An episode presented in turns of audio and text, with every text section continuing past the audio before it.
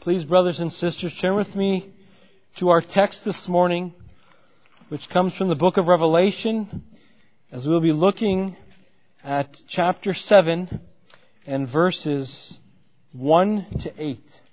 Revelation chapter 7 and verses 1 to 8.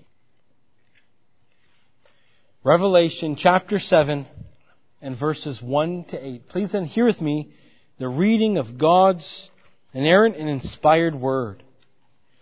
After this, I saw four angels standing at the four corners of the earth, holding back the four winds of the earth, that no wind might blow on the earth or sea or against any tree. Then I saw another angel ascending from the rising of the sun with the seal of the living God. And he called with a loud voice to the four angels who had been given power to harm earth and sea, saying, Do not harm the earth, or the sea, or the trees, until we have sealed the servants of our God on their foreheads.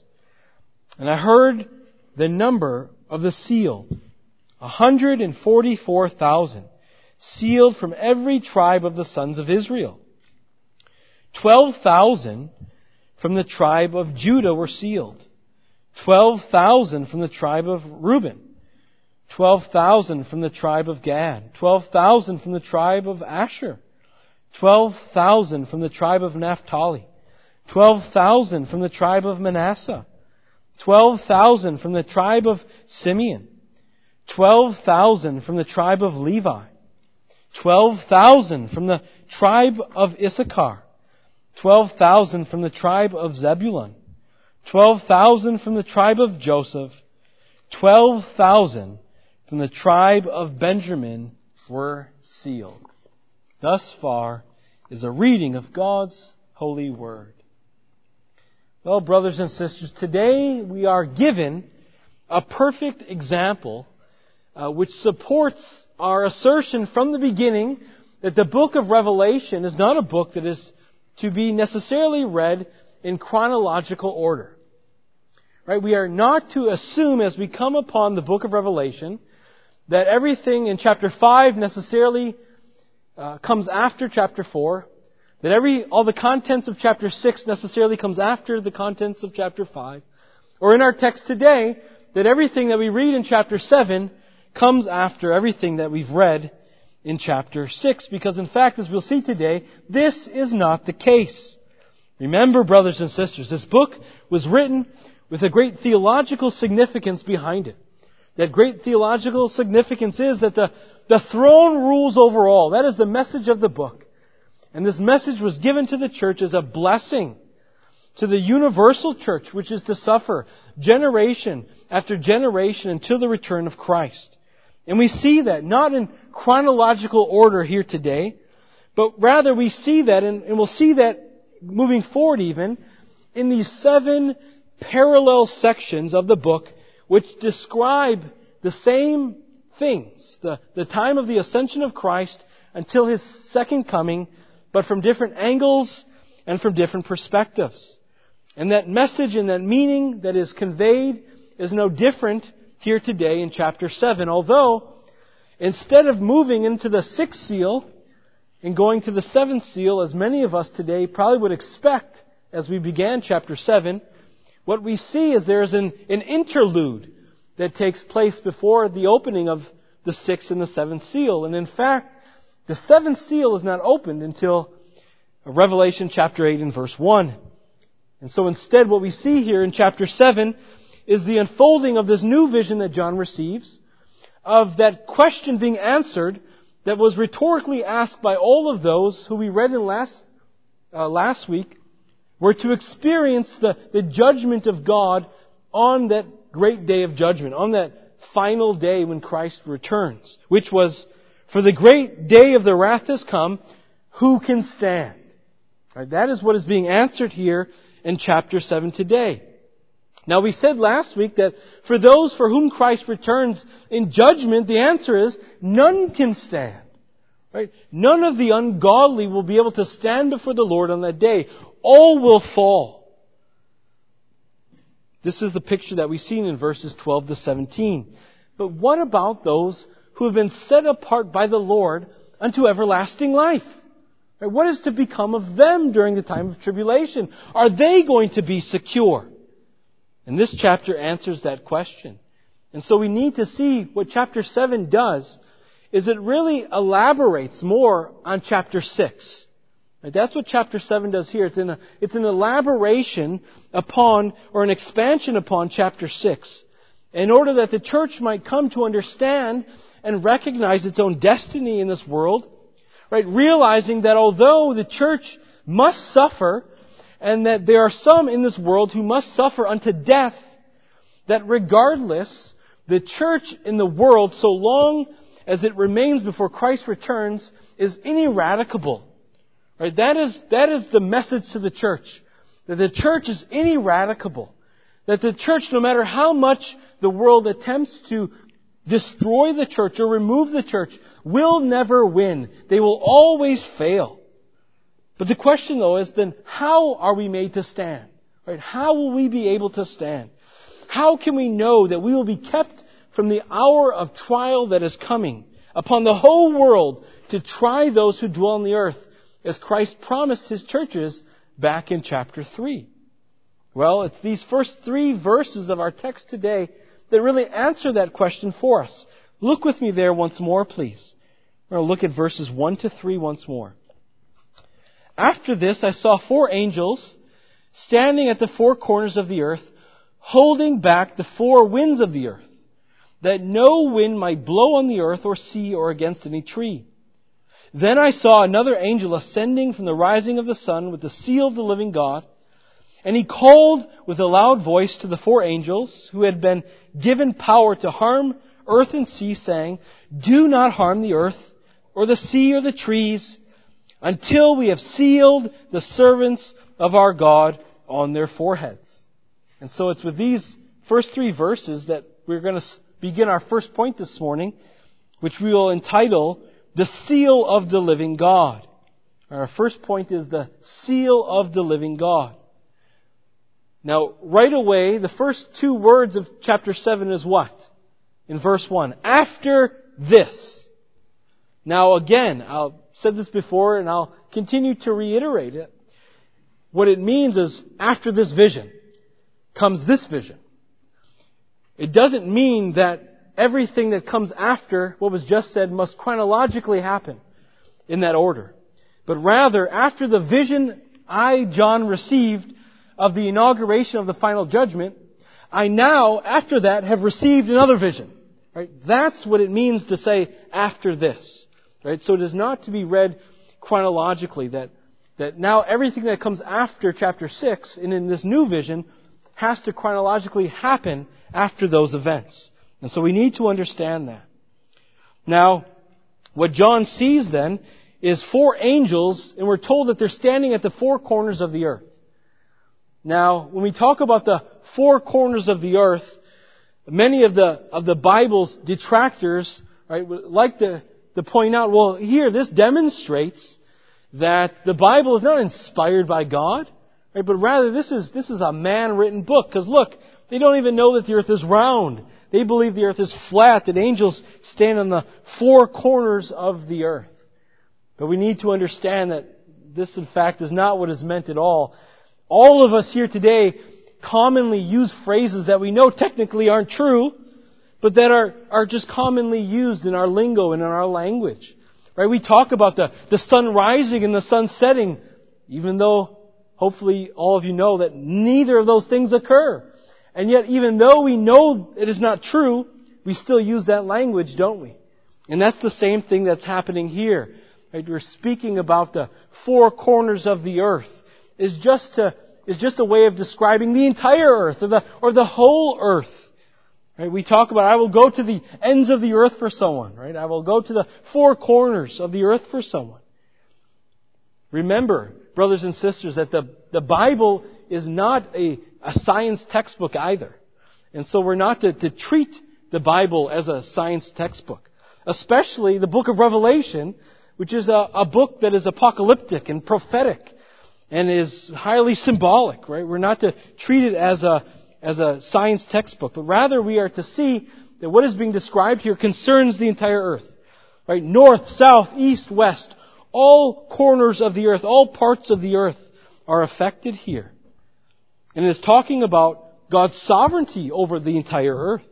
And so what John sees then are these four angels standing on the four corners of the earth, holding back what is described as the four winds.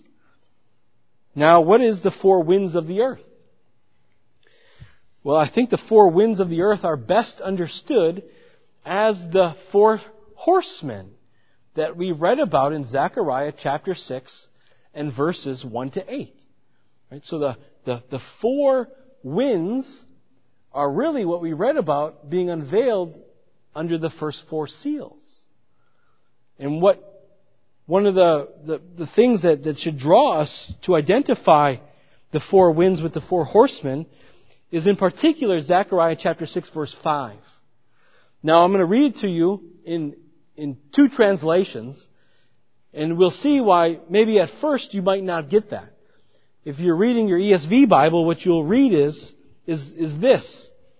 And the angel answered and said to me, these, now he's talking about the four chariots and the riders, these are going out to the four winds after presenting themselves before the Lord. So that if you're reading your ESV translation of the Bible, it seems to distinguish the four winds from the four riders, doesn't it? But most commentators, most interpreters, don't take this uh, this translation, but rather they agree mostly with the NIV or the KJV rendering of this, which identifies the four winds as the four riders. In the KJV translation, what you'll find is it says this, that the four horses are the four winds of the heaven going forth before the Lord. Okay, so we see that the four winds in Revelation 7 are the four riders. They are the four horsemen that are described under the unveiling or the uh, revealing of these first four seals. And we already identified in chapter 6 that the first four seals were judgments that Christ was sending upon the earth that were going to take place over the entirety of the church age until Christ returns. And what were those four judgments? Remember, they were conquest. They were the removal of peace so that uh, men would kill one another. It was famine, scarcity, economic decline and decay, as well as death, which really summed up the first three seals. Now that the four winds are, are to be taken as judgments is likewise seen in other Old Testament passages as well. In Daniel chapter 7 and verse 2, this is declared, I saw in my vision by night, and behold, the four winds of heaven were stirring up the great sea, and four beasts came out from the sea. Right? So it is these four winds that are stirring up the great sea, and what comes from it? Destruction comes out of it. Right? Their mission of the four beasts are destruction. Also in Jeremiah chapter 49 in verse 36 we read this, And I will bring upon Elam the four winds from the four quarters of heaven, and I will scatter them to all those winds, and there shall be no nation to which those driven out of Elam shall not come. And so here what we are to see is that these four winds were to bring the anger of God upon Elam. And so we are to see that, that these four winds are, are judgments. Right? They are God's judgment upon the world. And so, taking that then to, in Revelation chapter 7, what we see is that these four angels are, are at the four corners of the earth holding back God's judgment upon the earth. Right there, they are holding back the harm that is going to come to all of those who dwell upon the earth.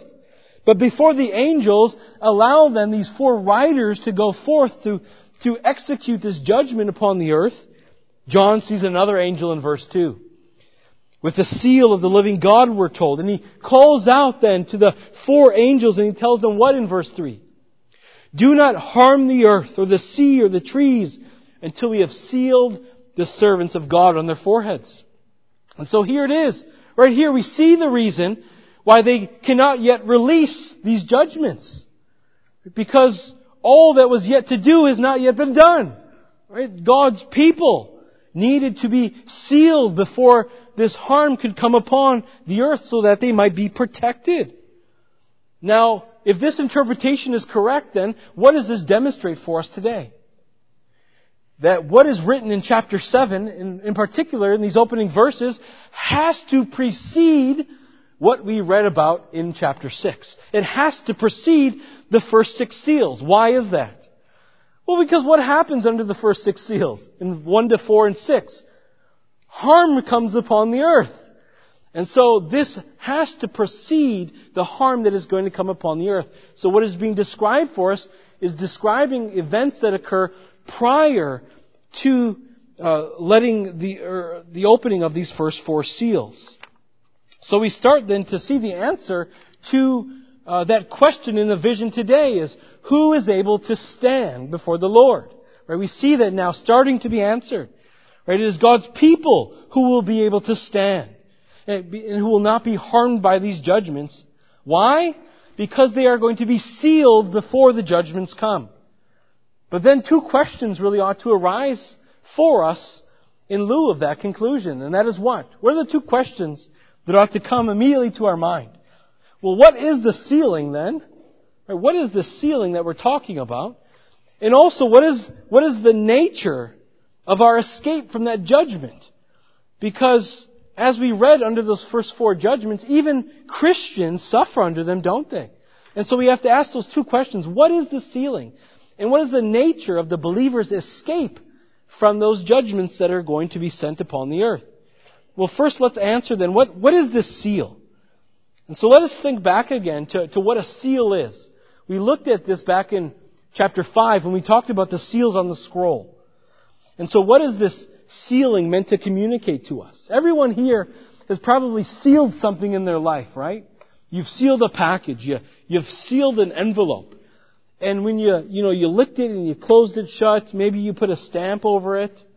And what was the purpose of doing that? Right? Why did you do it? Why did you seal it shut? I think we could say, in particular, two reasons maybe.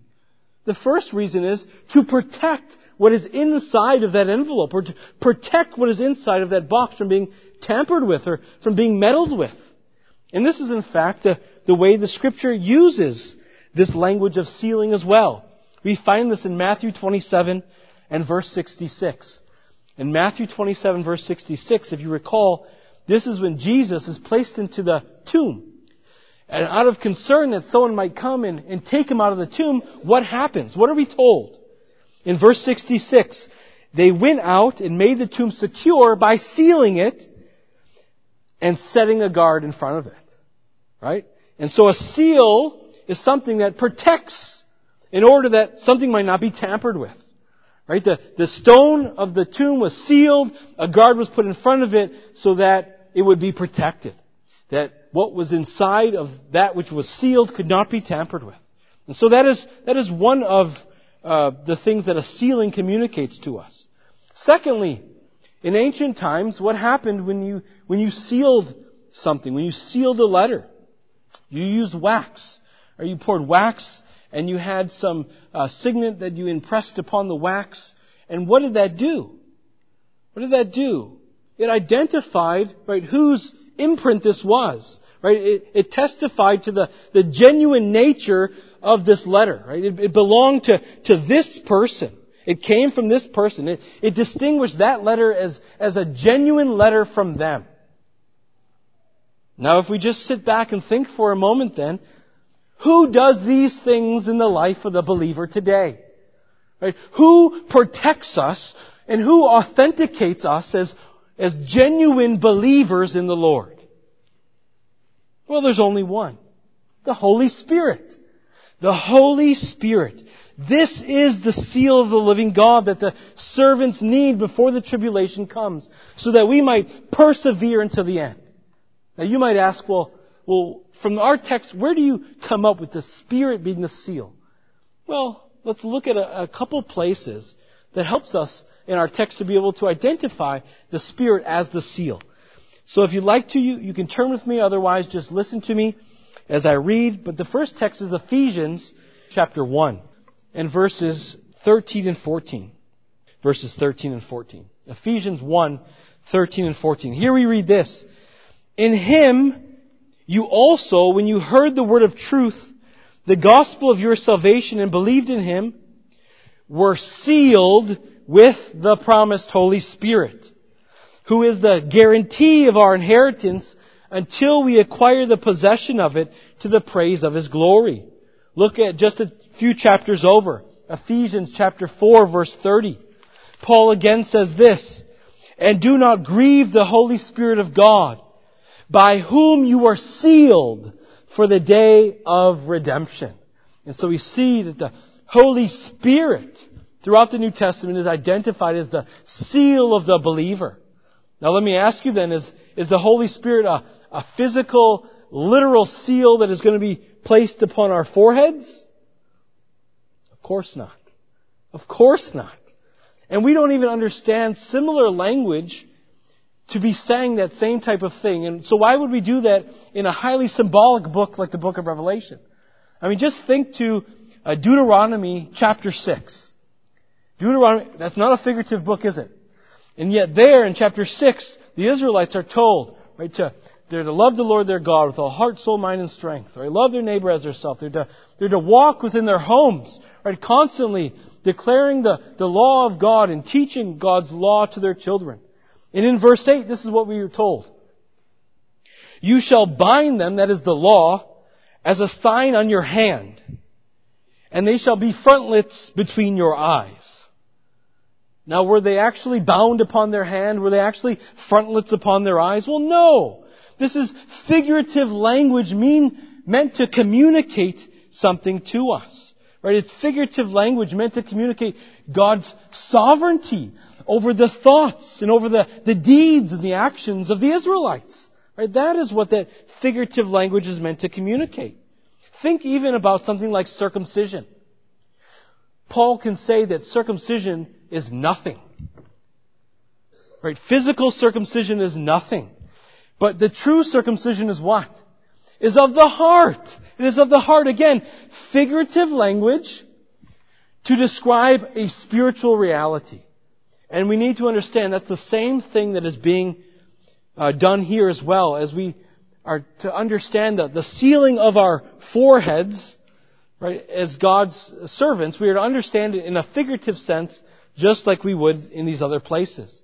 For in regeneration, right, God sends the Holy Spirit to indwell the believer. He gives to us a new heart, a, a new will, a new intellect, enabling us now to exercise faith and enabling us to now live in obedience to God. Right? That is the seal. Right? Being made an heir. Being brought into the new covenant. Right? Being a, uh, uh having God's name inscribed upon uh, both heart and mind. Right? That is what this, this sealing is. And because you have the seal, then what? Well, it's the Holy Spirit then who enables you to persevere in the midst of trial. It is the Holy Spirit who testifies to your spirit that you are children of God. It is the Holy Spirit living inside of you who applies the benefits of Christ to you. It is the Holy Spirit who, in our weakness, stirs us up to prayer. It is the Holy Spirit who reminds us of the promises of God. It is the Holy Spirit who, who comforts us with the Word of God, even as He does today, as you sit here and you hear God's Word proclaimed to you. And so the Spirit, brothers and sisters, we need to see is the seal. The Spirit is the seal, but, but what does He seal us from? What does He seal us from? Because the saints do suffer in this life, don't they? We see that under seals 1 to 4 and in seal 6. And so what we need to see is that the nature of the seal is spiritual then. We see that the churches in Asia Minor, these seven churches, were suffering, but their ability to hold fast to the name of Christ and not compromise by the grace of God and the work of the Spirit, showed and demonstrated that they were God's, that they belonged to God, that they were sealed by God. Right, that is what the Holy Spirit does. He provides spiritual protection, not physical. Right? Spiritual protection for God's people. And this is why Jesus then can say without hesitation in Matthew 16 verse 18, I will build my church and the gates of hell shall not prevail against it. Right? He can say that boldly declare it because he knows that his Spirit, right, the Spirit of the living God would keep the church from faltering in the midst of trial. That while we are weak in our flesh, the Spirit would strengthen our souls. That it would be the Holy Spirit who would continually work inside of us to will and to work after the good pleasure of God. This is why the church will never be extinguished. This is why Jesus can say that he will never lose any for whom the Father has given to him. Because all believers, according to the eternal decree of God, have been sealed or will be sealed with the Holy Spirit, who is what? A guarantee of our heavenly inheritance. Right? It is the Holy Spirit who will protect you here on earth. It is the Holy Spirit who likewise authenticates the genuine nature of your faith. It is an inward testimony to you of the genuine character of your faith. But brothers and sisters, and let us see, this is why it is so important then to not grieve the Holy Spirit. As the Holy Spirit is the author of your new birth. Right? The Holy Spirit is your companion who, who dwells with you and who remains with you throughout the course of your life. See what you do when you sin against Him. You, you drive Him away. Right? The Holy Spirit provides joy and peace and assurance. But when you sin against Him, all you do is you drive away that joy. You drive away that peace. You drive away that assurance. And so we are not to offend the Spirit by our filthy language. We are not to offend the Spirit by our ungodly thoughts. We are not to offend the Spirit by our sinful living. Right? The Spirit made you a servant of God. I remember John 3 8. Just as the wind blows wherever it chooses and pleases, so too does the Spirit. And if you are a believer, the Spirit has, has blown upon you. He has made you a servant of God. So don't go back to being a servant of the devil. And yet it is baffling, isn't it? That So many who profess to be Christians go back to being servants of the devil, whom we know does not have our, our good in mind. Right? His intention in everything that he tempts us to do is to destroy us. It is the Holy Spirit who always has our good in mind, who is always there to, to strengthen the weary souls of the saints. This is why Paul can say, those who live according to the flesh what are you to do? You are to set your minds on the things above. Because to set our minds on the flesh, to set your minds on the things of earth is what? It is death. It is death. But to set your minds on things that are above, to set your mind upon the Spirit is life and peace. And if the Spirit is dwelling inside of you, then you assuredly will be putting to death the deeds of the body because you love life rather than death. Now this leads us then into our second and our final point this morning, which is the identity of the sealed. Now the seal of the living God, we said, is the Holy Spirit, but now we must ask who specifically or who in particular are these 144,000 who are sealed. So for that, please look with me once more to our text, starting in verse 4. And I heard the number of the sealed. 144,000 sealed from every tribe of the sons of Israel. 12,000 from the tribe of Judah, Reuben, Gad, Asher, Naphtali, Manasseh, Simeon, Levi, Issachar, Zebulun, Joseph, and the tribe of Benjamin. All of these were sealed, we are told. Now there are a number of different interpretations out there of who these 144,000 are. Right? One of those interpretations is that these are ethnic Israelites. These are ethnic, ethnic Israelites. You, those who believe this are generally what we would call futurists, and they believe that what is being described is concerns some future uh, point in the in the in the in, right before kind of the return of Christ when the church is, has been raptured from the earth, and so it's going to be these ethnic Israelites who come to faith in Christ and who witness for him on earth after the church has been raptured. Right? That is that is one view of who this 144,000 are. There, they're ethnic Israelites from these 12 tribes. You have the Jehovah's Witnesses who believe that the 144,000 is a is a literal 144,000 of them, of Jehovah's Witnesses. But as with most numbers in the book of Revelation, uh, what I would like us to uh, subscribe to and to see is that uh, this number, like most of those numbers, are, are to be taken figuratively and not literally. And when we understand the theological significance of the number, I think it'll be easier then for us to identify uh, who this number describes. But before doing that, I first want to kind of show us how that, that popular American evangelical literal interpretation of the text cannot actually stand up to the text today. And why then it's much easier and, and much, uh, and much more faithful to the text to actually read this figuratively instead of literally. And so the first thing that I want us to see is that this list that we have in Revelation chapter 7 is to be found nowhere else in Scripture. That's the first thing. This list is found nowhere else in Scripture.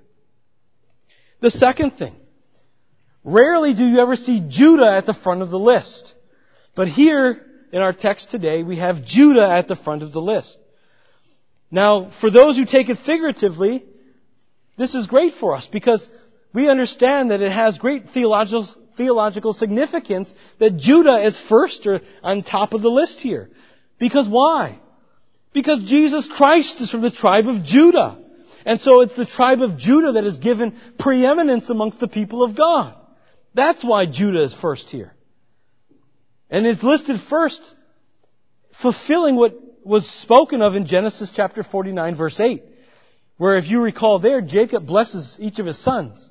And in 49 verse 8 he says this, Your brothers, speaking to Judah, shall praise you. Your hand shall be on the neck of your enemies. Your father's sons shall bow down before you. That's what we have here as the tribe of Judah sits atop the list. Sits atop the lists of all the tribes. Another reason why we are not to take this list literally is because the tribe of Dan and the tribe of Ephraim are omitted from it. And so, how can this be a literal list of the 12 tribes when it's missing two of the tribes? Right? How can this be describing the literal restoration of the tribes of Israel if it omits Dan and Ephraim? Here's another interesting kind of tidbit that you can ask the literal interpreter. In Ezekiel chapter 48, we likewise have another list. And in Ezekiel, what do they believe that text is describing? Right? The, the future temple that's going to be built. Do you want to know whose names though is on the list in Ezekiel 48? Dan and Ephraim. Why is it not on the list in Revelation chapter 7? Because it's not meant to be taken literally. It's meant to be taken figuratively. It's meant to communicate something of theological, theological significance to us. Not only that, Manasseh's tribe is listed twice here. Who's Manasseh's father? Joseph. You have Joseph and Manasseh both listed. And so again, we see this isn't meant to be a literal list. This is a list that has great theological significance. Do you want to know why Dan and Ephraim are omitted? It's because Jeroboam's golden calf was erected in Dan and Ephraim, and so it was those two tribes that led Israel into idolatry. And so they're omitted for the list, teaching us what? That no idolater will enter the kingdom of God. For those who take this figuratively, it's, it's very easy to understand what's going on here. We don't have to do some sort of theological gymnastics in order to, to make this list mean a, a, something literal. It doesn't. It's, it's a figurative list. It's, it's teaching us something. Also, we're not to take this list literally because as John writes this, the literal 12 tribes of Israel don't even exist. They're gone. They're destroyed. They're done with. And so if you believe that God is going to at some future period of time revive the 12 tribes which aren't even the 12 tribes, then you likewise have to believe he's going to revive all of Israel's enemies as well in the book of Revelation, which nobody believes. And so these are just a, a few reasons why the literal approach fails and should not be adopted. And instead there are a, a whole host of additional reasons why the figurative approach should be the approach that we use. Uh, we can go back to the order of the list once more as another reason. Right? Not only is Judah first, but also what else is true about the list? Jacob's sons from his concubines are actually listed before his sons through legitimate marriage. Right? Look here. We have, after Judah and Reuben, you get Gad, Asher, and Naphtali, all born to concubines. Right? They are inserted before the legitimate sons of Jacob. Why? To signify to us the inclusion of the Gentiles as legitimate sons of God now. Again, do you see the theological significance of this list and what it is trying to teach us? In addition, we're not to read it literally, but figuratively, because to read it literally is to not read it Christocentrically, but rather it's to read the, the Bible and this text really Israel-centrically. And it's then to miss the, the whole point of what Christ came and accomplished, which Paul so powerfully declares in Ephesians 2. What does he say there? That Christ came and broke down the dividing wall, making for himself one new man and not two. It fails to understand Paul's argument, the literal interpretation. In the book of Romans, chapter 2, verses 28 to 29, where Paul says, For no one is a Jew who is merely one outwardly, nor is circumcision outward and physical, but a Jew is one inwardly. And circumcision is a matter of the heart, by the Spirit, not by the letter. Do we see, brothers and sisters? It is never, it was not, never a matter of who you physically descended from, but who you spiritually descend from. Right? Romans 11. You have the one olive tree composed of what? Both Jew and Gentile. All those who have come to faith in Jesus Christ. And this one new people is made up of everyone from every tribe, tongue, and nation. Right? We need to see this.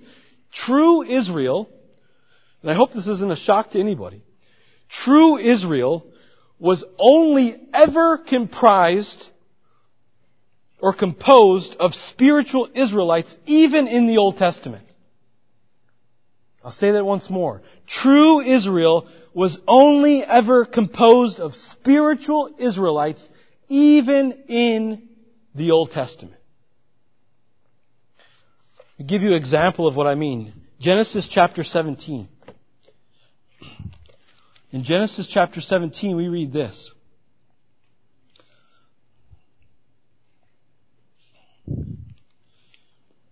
And starting in uh, verse 18. Genesis 17, verse 18. And Abraham said to God, Oh, that Ishmael might live before you. God said, No. But Sarah, your wife, shall bear you a son, and you shall call his name Isaac. I will establish my covenant with him as an everlasting covenant for his offspring after him. Spiritual covenant was made with Isaac. As for Ishmael in verse 20, I have heard you. Behold, I have blessed him, and I will make him fruitful and multiply him greatly. He shall father twelve princes, and I will make him into a great nation. But I will establish my covenant with Isaac, whom Sarah shall bear to you at this time next year. True Israel, even in the Old Testament, was always only composed of spiritual Israelites. And who do we belong to, brothers and sisters? Well, we can look at Galatians chapter 4. Galatians chapter 4. What do we read here? Galatians chapter 4.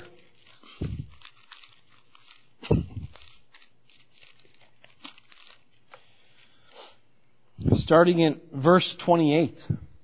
Now you brothers, like Isaac, are what? Are children of the promise. You brothers belong to spiritual Israel. But just as at that time he who was born according to the flesh persecuted him who was born according to the Spirit, so also it is now. But what does the scripture say? Cast out the slave woman and her son, for the son of the slave woman shall not inherit with the son of the free woman. So brothers, we are not children of the slave, but of the free. Do you see, brothers and sisters? This is why Paul can say in Philippians 3 that Gentiles are the true circumcision. This is why Paul can say in Philippians 3 of unbelieving Jews that they are dogs who mutilate their flesh. True Israel from Old Testament to New Testament has always and only been spiritual Israelites and they are spiritual Israelites through faith in the Messiah. Right? It's about, are you in Christ? And if you are in Christ, you belong to the true Israel of God. Right? There is children of the flesh, as Paul just said, and children of the Spirit. And as Paul says in Galatians 6:16, right, all who by faith believe in Christ belong to the Israel of God. And so we can consistently then read the text. We see that the, the list is figurative, but so too then is the number as well. Right? The list is figurative, so too is the number. The, the number, the 144,000, is simply meant to convey to us the entirety of believers on earth, right, during the, the church age. That's all it's meant to communicate to us. So the 144,000 is a, is a symbolic number, right? 12 times 12. Which corresponds to what? Revelation 21? Where you have the 12 gates of Israel and the, the 12 foundations for the apostles? Which make up what? In the new heavens and the new earth? The redeemed church? And so we see that this is what this number corresponds to as well. It's multiplied by a thousand this thousand is a number of completeness and to signify the, the great multitude of God's people. Right? But this is meant to be a comfort to the saints. That as Christ is going to open these four seals, as the angels are going to let this judgment come upon the earth, that you can know that if you have been sealed by the living God, you will be spiritually secure through it all. Right? That is the comfort that is meant to be conveyed to the church in our text. Right? It comforts the church to know that, that God knows who is His. He has numbered every single one of you. That He has sent His Spirit to indwell you that is your guarantee of your heavenly inheritance. He has sent His Spirit who has began a good work in you and will bring it towards its completion. This is the difference though, brothers and sisters, that we need to see between the seal that God places on the believer and the mark of the beast. Right? There's a difference we need to see. The mark of the beast, there is no protection. The mark of the beast offers you no promises. In fact, those we see who are not sealed, right, don't receive protection. In fact, the judgments of God are poured out upon them in their fullness. Right? And they are subject to the judgments of God as He removes His restraining grace, as they continue to sin against Him and to persecute the church. But this protection that God supplies, He, He will supply to His church throughout the entire church age. And He will continue to supply this to His church even at the final judgment. So that He will not allow any of us to lose our salvation. He will not allow any of us to apostatize from the faith. For God and He alone is able to keep us from stumbling and to present us blameless before His throne. And knowledge of that, right? Knowledge of this reality ought to help us to think about how we are to live in the midst of trial and suffering. Right? These judgments that come upon the earth are only testimonies to the ungodly of the greater judgment that they will incur at the final coming of Christ. But for us, these judgments serve a different purpose. So how are we to think about them? Well, Charles Spurgeon eloquently summarizes what trials to the Christian are to be in the hostile world that we live in. And he says this. It is impossible that any ill should happen to the man who is beloved of the Lord. Ill to him is no ill, but only good in mysterious form. Losses enrich him. Sickness is his medicine. Reproach his honor. And death his gain. Right? Knowledge of God's plan for the church should help us, shouldn't it, to, to then bear up under whatever trials and tribulations come our way, our way faithfully, right? Knowing that God is working all these things out for our good, not for evil. And so we can have sure confidence that because of Christ's work, we are already victorious in Christ. That the gates of hell most assuredly will not prevail against us. And so just as these words were meant to encourage those saints in the first century that they might live boldly in their life unto death, I pray, brothers and sisters, that it does that exact same thing for us. Right? Fully believing that God knows you if you are His, and that He has sent His seal upon you to protect you and to authenticate you in the genuineness of your faith.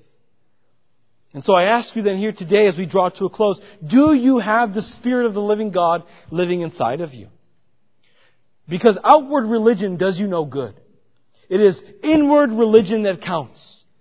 Right? An inward religion whose author and finisher is Jesus Christ. And so, do you likewise have Christ?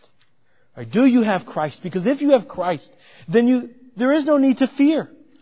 For the Spirit is your spiritual protection in the midst of trials. He's your inward testimony to the authenticity and genuine nature of your faith. The Holy Spirit now marks you out, no longer as a child of Adam, but now He marks you out as a child of the living God. Let us pray. Heavenly Father, we thank you for the, the truthfulness of your word. We thank you, Father, for the, the joy that your word brings to the saints who are suffering in this hostile world. We pray, Lord, that you would help us to see trials and tribulations that come our way not as, as ill, but as medicine that you have sent for our good and not for evil. Uh, Lord, we pray that you would give us a, a proper perspective of our lives and, and what is important in our life. We ask, Lord, that you would, that you would help us to be those who do not grieve the Holy Spirit. Uh, for the Holy Spirit lives and dwells inside of us. And so cause us, Lord, to be those who, who love the presence of the Spirit and who love to dwell in communion with Him.